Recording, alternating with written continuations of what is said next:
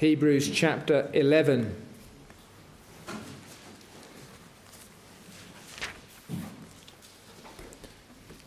I'm going to read concerning Moses from verse 23.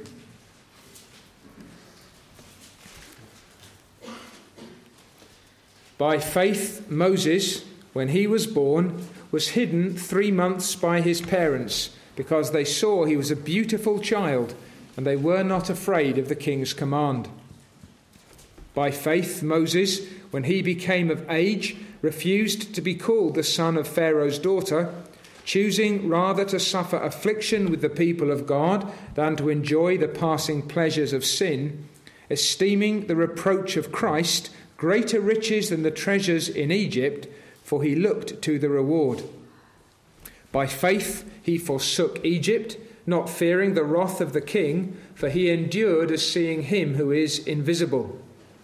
By faith he kept the Passover and the sprinkling of blood lest he who destroyed the firstborn should touch them.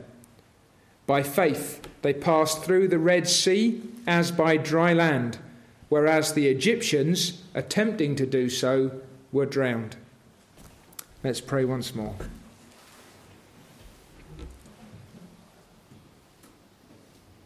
Lord, do give us faith even now, we pray. The faith which pleases you, which believes that you are and that you are the rewarder of all those who diligently seek you. Give us all seeking hearts this evening. Help us, O God, to rest upon you tonight and in all things. Encourage, uphold, uplift, and bless us tonight, Heavenly Father. We ask in Jesus' name. Amen.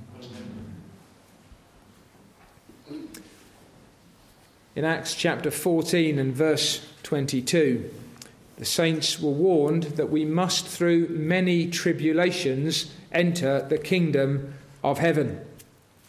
We are grateful for the honesty of the Bible, for its straightforward plainness about what it means to be a follower of Jesus Christ. It is not an easy thing to be a faithful follower of the Lord, and apart from the help of the Holy Spirit, there's not a one of us who has the strength, the wisdom, the fortitude to do so. How do we hold fast? How do we press forward? Moses is an example for us, a model of the kind of faith that we still need. Moses consciously identified himself with God, with Messiah, and with the people of God and his Messiah. So, by faith, Moses, when he became of age, refused to be called the son of Pharaoh's daughter. I will not identify myself as such, whatever may be the privileges, the opportunities, and the expectations that go with that elevated position. He chose by faith not to be that man, but to suffer affliction with the people of God rather than to enjoy the passing pleasures of sin. Moses looked at what was before him and all the passing, the fading, the moving on pleasures of sin were held out to him, and he said, No, affliction with God's people, because they are the people of God. Verse 26 He esteemed, he calculated, he considered the reproach of Christ. In that sense, you can say Moses was a Christian. Moses was looking to Messiah when he thought that the reproach associated with Messiah, God's anointed one, was greater riches than the treasures in Egypt, because he looked to the reward. So Moses had these things before him. Moses had these options in front of him, much like we have today. He had the opportunity to be called the son of Pharaoh's daughter, and he said, No, I will not have that. He chose rather to suffer affliction with God's people than to enjoy the passing pleasures of sin. He calculated that the reproach of Christ that being among God's people and considered as one of them, that was more valuable. There was greater wealth, truly speaking, in that than in all the treasures in Egypt, because he was looking to the reward that followed after the reproach. Moses then made a choice that he would follow Jesus, that he would follow God's Christ. And again, in John 5, verse 46, our Lord says that Moses spoke about him. He may not have had the fullness of the revelation that we enjoy, but John 5, the words of Christ tell us, Hebrews 11, the words of this writer tell us that Moses understood that God's promised Messiah was coming. And Moses allied himself deliberately, consciously, willingly with God's Messiah. It was necessary for Moses, as for all who follow the Lord Christ, that before glory there should come suffering. The life of Moses, then, bears out the principle that our Lord spoke about. For example, in Luke 17, whoever seeks to save his life will lose it. That's what Moses turned his back upon. I will not seek to save my life. Whoever loses his life, that's what Moses did, not Pharaoh's daughter's son, not the treasures of Egypt, not the passing pleasures of sin. That is the man or woman who ultimately will save his life. Or again, Matthew chapter 10, just to give you a couple of these representative passages. Verse 38. You know this kind of language. He who does not take his cross and follow after me is not worthy of me. Take his cross, make that choice, embrace that way of life. He who finds his life will lose it, and he who loses his life for my sake will find it. Or again in Matthew chapter 16, verses 24 to 26. If anyone desires to come after me, let him deny himself and take up his cross and follow me. For whoever desires to save his life will lose it, whoever loses his life for my sake will find it. For what profit is it to a man if he gains the whole world and loses his own soul? Or what will a man give in exchange for his soul? Over and over, those three portions, you're hearing the same principles laid down, the same uh, structure pressed in. And what you've got in Moses is a man who actually did that, a man who weighed those things up. And in an environment in which you could pretty much lift up the Old, the New Testament language and say, that's what it looks like, even under the Old Covenant, Moses was a man who chose suffering now with glory to come for the sake of his God and Saviour. Moses grasped the Lord's divine purposes. Moses knew that God was calling him to be his man and to serve him faithfully. And so Moses pressed on in the face of fear. The end of verse 27 tells us that this man, having made this choice, he endured as seeing him who is invisible. Moses endured as seeing him who is invisible. And that's the element of Moses as a model that I want us to take this evening. This reminds us, it teaches us that God's servants will need to endure. God's servants will need to endure. This is not restricted to Moses. Like Christ himself, Moses following Christ, we have need to endure. Now, we may think of endurance or perseverance in a rather passive sense. Things happen to us and we put up with them. Did Moses endure as seeing him who is invisible because when bad stuff happened, Moses just grinned and bore it? That is not the sense of the enduring or persevering that is spoken of here. It means that Moses pressed forward that despite what came against him, Moses kept, if you will, his eyes lifted, and Moses didn't just go with the flow or just batten down the hatches or just hunker down and hope that it would all pass away. Moses pressed forward.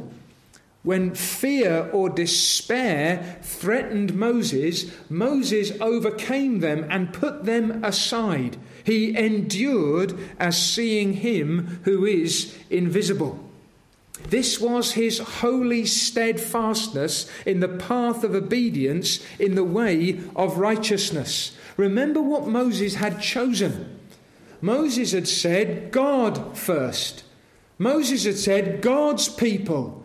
Moses had said, Christ and his reproach. That is what I take. I understand something of who God is and what God does, and I will hold fast to him. And having made that decision, that's the path that I will follow, and I will not be dissuaded from it.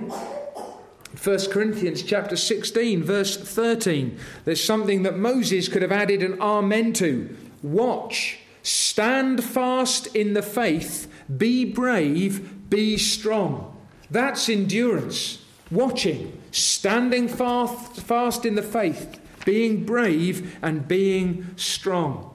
And Moses would need that kind of active perseverance, that kind of real endurance. Because at the point in his history of which the writer speaks, he is about to go out into the wilderness and spend 40 years in obscurity and inactivity, relatively speaking.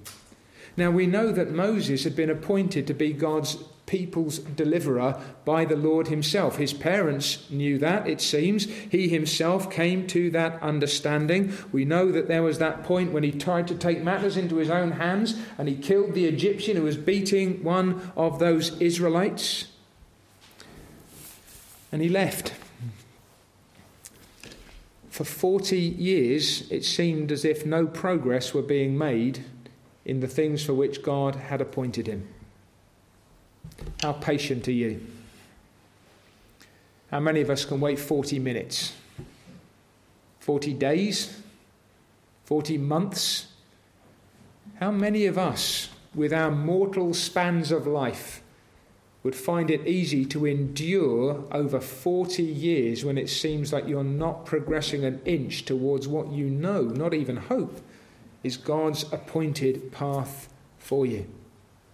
Others might have said, Moses might have said, so much for being God's deliverer.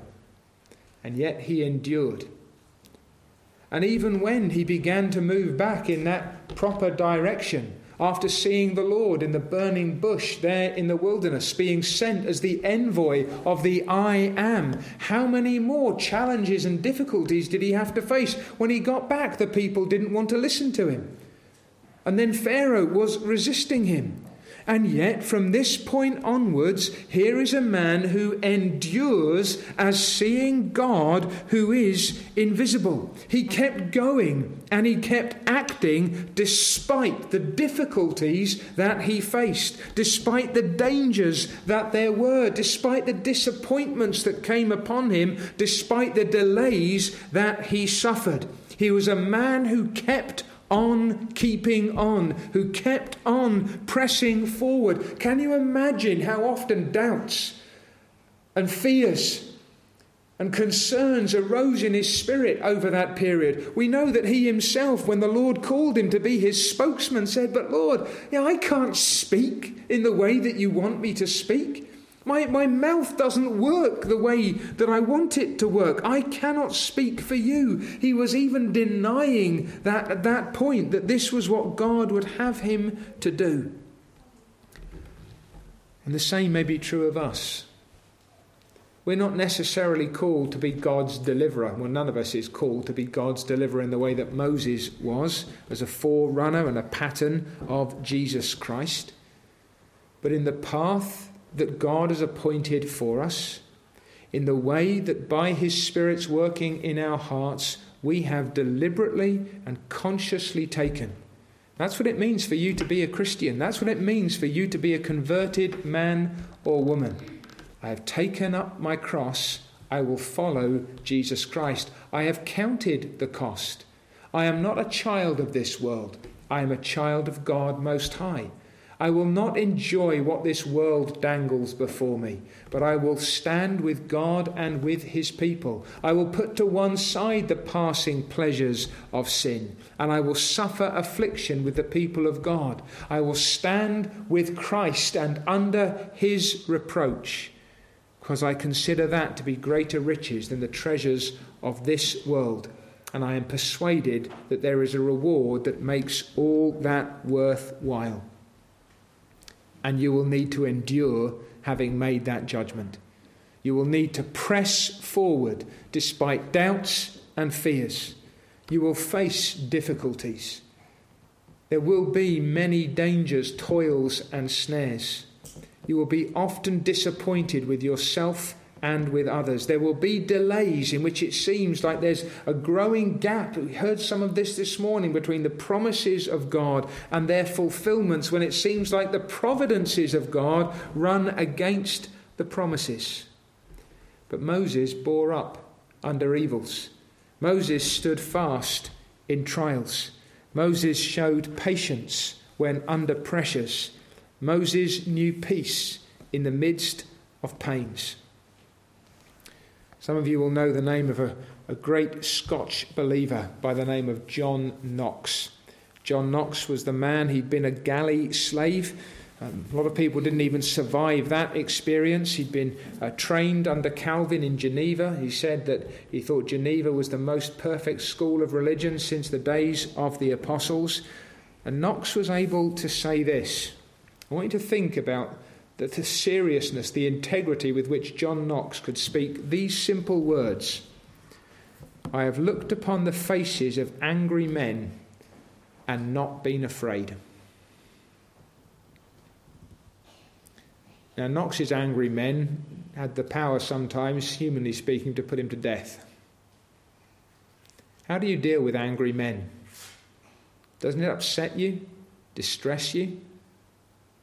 I have to say, pastorally, I'm weary of the kind of anger that even Christians try and keep hidden sometimes in, in public, but which bubbles up too often in private. Weary of being shouted at on the phone or in person by professing believers. It's not fun. It's deeply unpleasant. When people get angry with us, if you talk to somebody on the streets, and there's fury that begins to bubble up.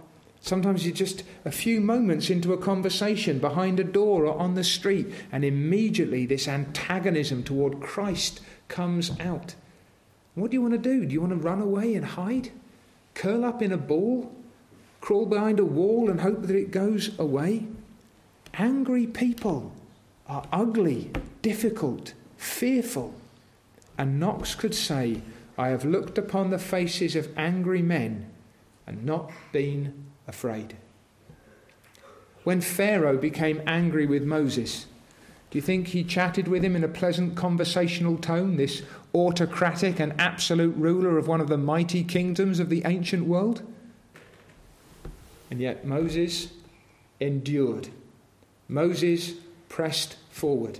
Over time, facing challenges and difficulties with opposition and, and, and, and pain and danger, he was able to hold fast and to press forward. And that should be true of Christians. You, if you are one of God's servants, you will need to endure, to act deliberately. This is right, and I will go. To suffer patiently in the name of Jesus Christ, to fight confidently. I will speak the truth and I will press on and to go willingly. This is the way the master went, should not the servant tread it still. Moses endured, and you, child of God, you will need to endure also. Now, note secondly, that God's servants endure as seeing him who is invisible. That connection is vital. If I just keep shouting at you this evening, endure, endure, endure, then first of all, you will have to persevere through the sermon alone, but there'll be no hope in that. There'll be nothing to sustain you in that. And I'm not just telling you to hold fast, I'm asking you to press forward. On what basis can you or me or anyone be expected to do this? Here's Moses' secret. This is how he pressed forward, putting aside doubts and fears. He lived as a man who could see the invisible God. What a beautiful description that is. Moses lived like a man who could see the unseen God. Now, what do we mean by this? Well, we know that God is not visible to the eye of flesh. This same language is used in a number of different places to describe uh, the dealings of God or the person of the Lord. You'll find it, first of all, in Romans chapter 1 and verse 20 where we're told that from the creation of the world, the invisible attributes of God. Romans 1 and verse 20, the invisible attributes are clearly seen, being understood by the things that are made. See, you cannot see the attributes of God. You cannot see his justice, his goodness, his power, except as they operate in the world. God himself and what belongs to him you cannot see, but you can calculate and discern its effects. Or again, in Colossians chapter 1 and verse 15. Here, Paul's emphasizing the fact that God has made himself known in Christ, but Christ is the image of the invisible God. You cannot see God. He is a spirit and does not have a body like men. But when you see Christ Jesus, there you can see what God, who you cannot see, is like in himself. And then there's also 1 Timothy chapter 1 and verse 17. To the King, eternal, immortal, invisible, to God who alone is wise, be honour and glory forever and ever. Amen. So, if you weren't confused already, I've emphasized it. You cannot see God, and yet Moses lived as a man who could. Why? Because Moses was something like the Apostle Paul. Both of them knew this glorious reality. So you find in 2 Corinthians chapter 4 and verse 16 very similar language. Listen to what Paul says. We do not lose heart. Even though our outward man is perishing, yet the inward man is being renewed day by day. For our light affliction, which is but for a moment, is working for us a far more exceeding and eternal weight of glory while we do not look at the things which are seen, but we look at the things which are not seen. For the things which are seen are temporary, but the things which are not seen are eternal. It's beautiful biblical logic. Look at the things which you cannot see. And that's how Moses endured. He looked at the things which he could not see. In Psalm 16 and verse 8, I have set the Lord always before me, said David. I cannot see him, but I have set him always before me. Because he is at my right hand, I shall not be moved. For Moses, you see, the king eternal trumped the king of Egypt. The king of Egypt was right there in front of him with all that he had to offer by way of uh, blessings in this world and all that he had to bring in way of warnings, threatenings, and judgments. But Moses could live as a man who saw the unseen God. Now, it wasn't even that Moses was saying, I remember seeing something of God at the burning bush. And I remember what that was like, and that really helps me. That is not what the writer to the Hebrews is emphasizing. Moses lived as a man who had set the Lord always before him, who was at his right hand, that he might not be moved. He lived with this constant and happy consciousness of the presence of God. He endured as if he could see the invisible God. And you notice then from these various passages that I've turned to that both the Old Testament and the New Testament make this the distinguishing feature of those who endure.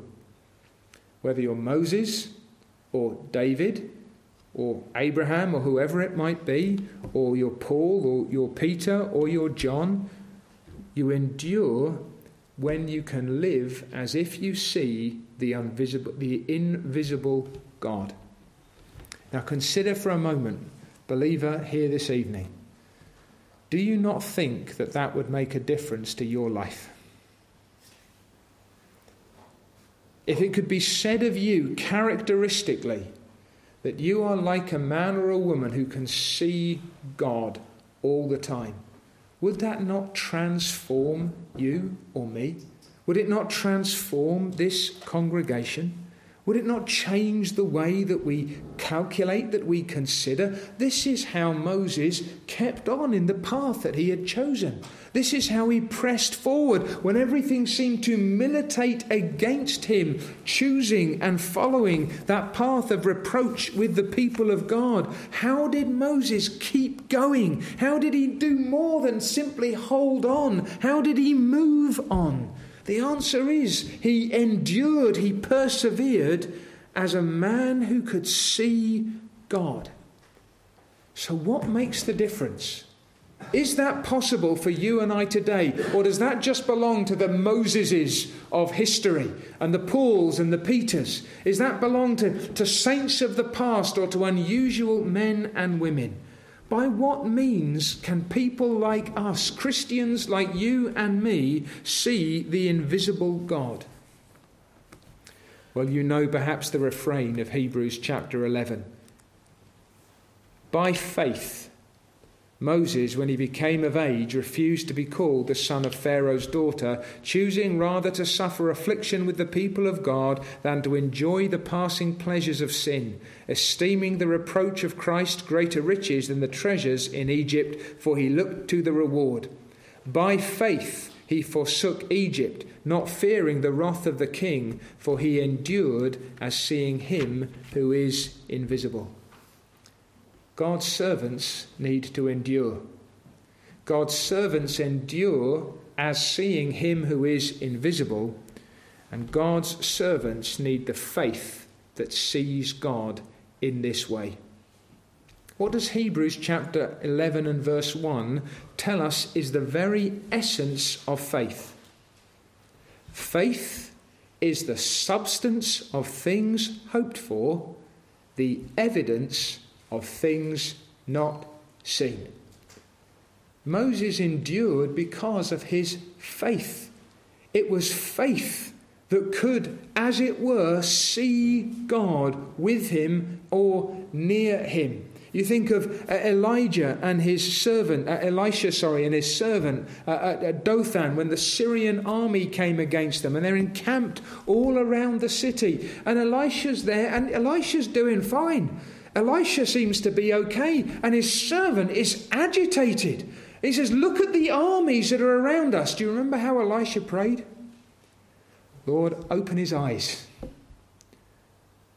And the eyes of Elisha's servants were opened, and he saw what could not be seen. He saw in the hills around that city the armies of the Lord of hosts and the armies of the Syrians suddenly shrank into a rather insignificant and paltry looking crew because Elijah's servants could see that the angels of God were thronged around. And they were just angels. Moses endured as seeing him who was invisible. And that enduring helps us to understand the seeing. It's a it's not just a, an awareness of God, it's a seeing and a settling upon God by faith. It's a holding on to Him. You see, this faith, it sits very low, but it looks very high. It has deep roots and it has high views. It sees God as present. Do you believe that God is here with us tonight?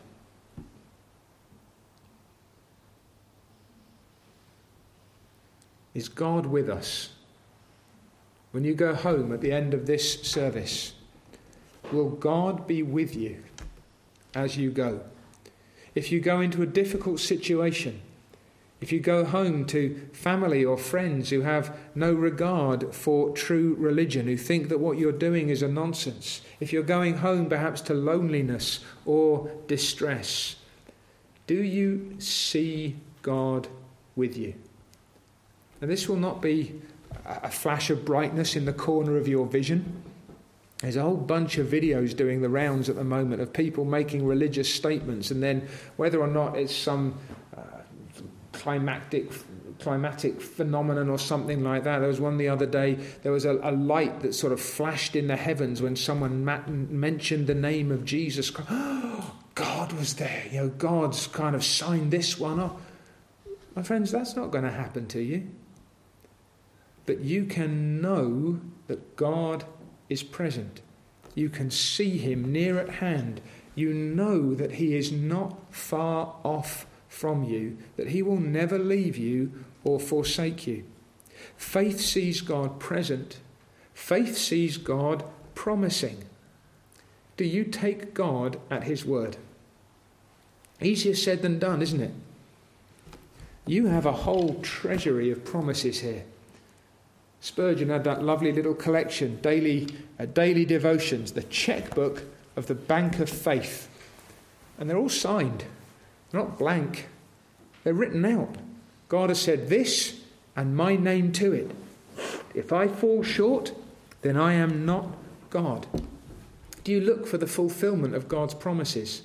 Do you believe the ones that are general concerning all of his people? Do you, do you believe the ones that are more specific concerning your particular circumstances? Do you believe the ones that are very precise, the ones that you perhaps need to take to your heart and cling to, even in the midst of your troubles, distresses, griefs, and pains?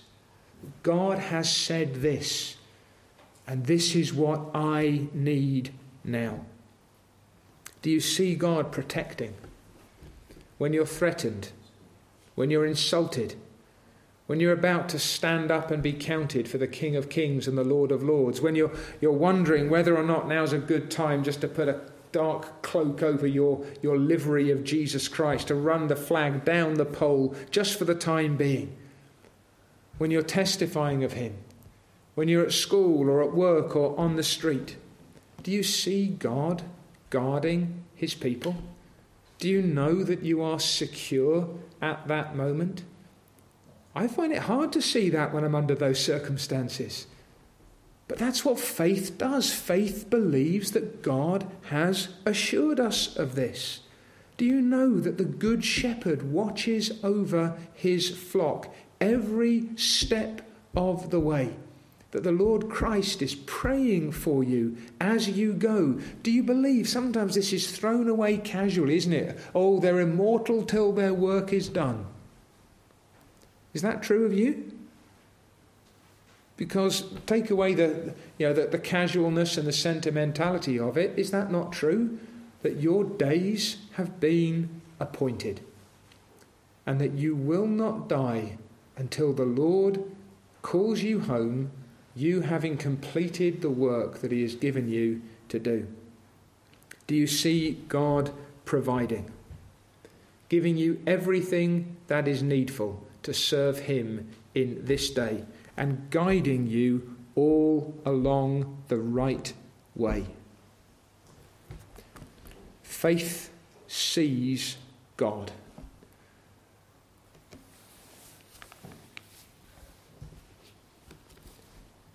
Because God has spoken.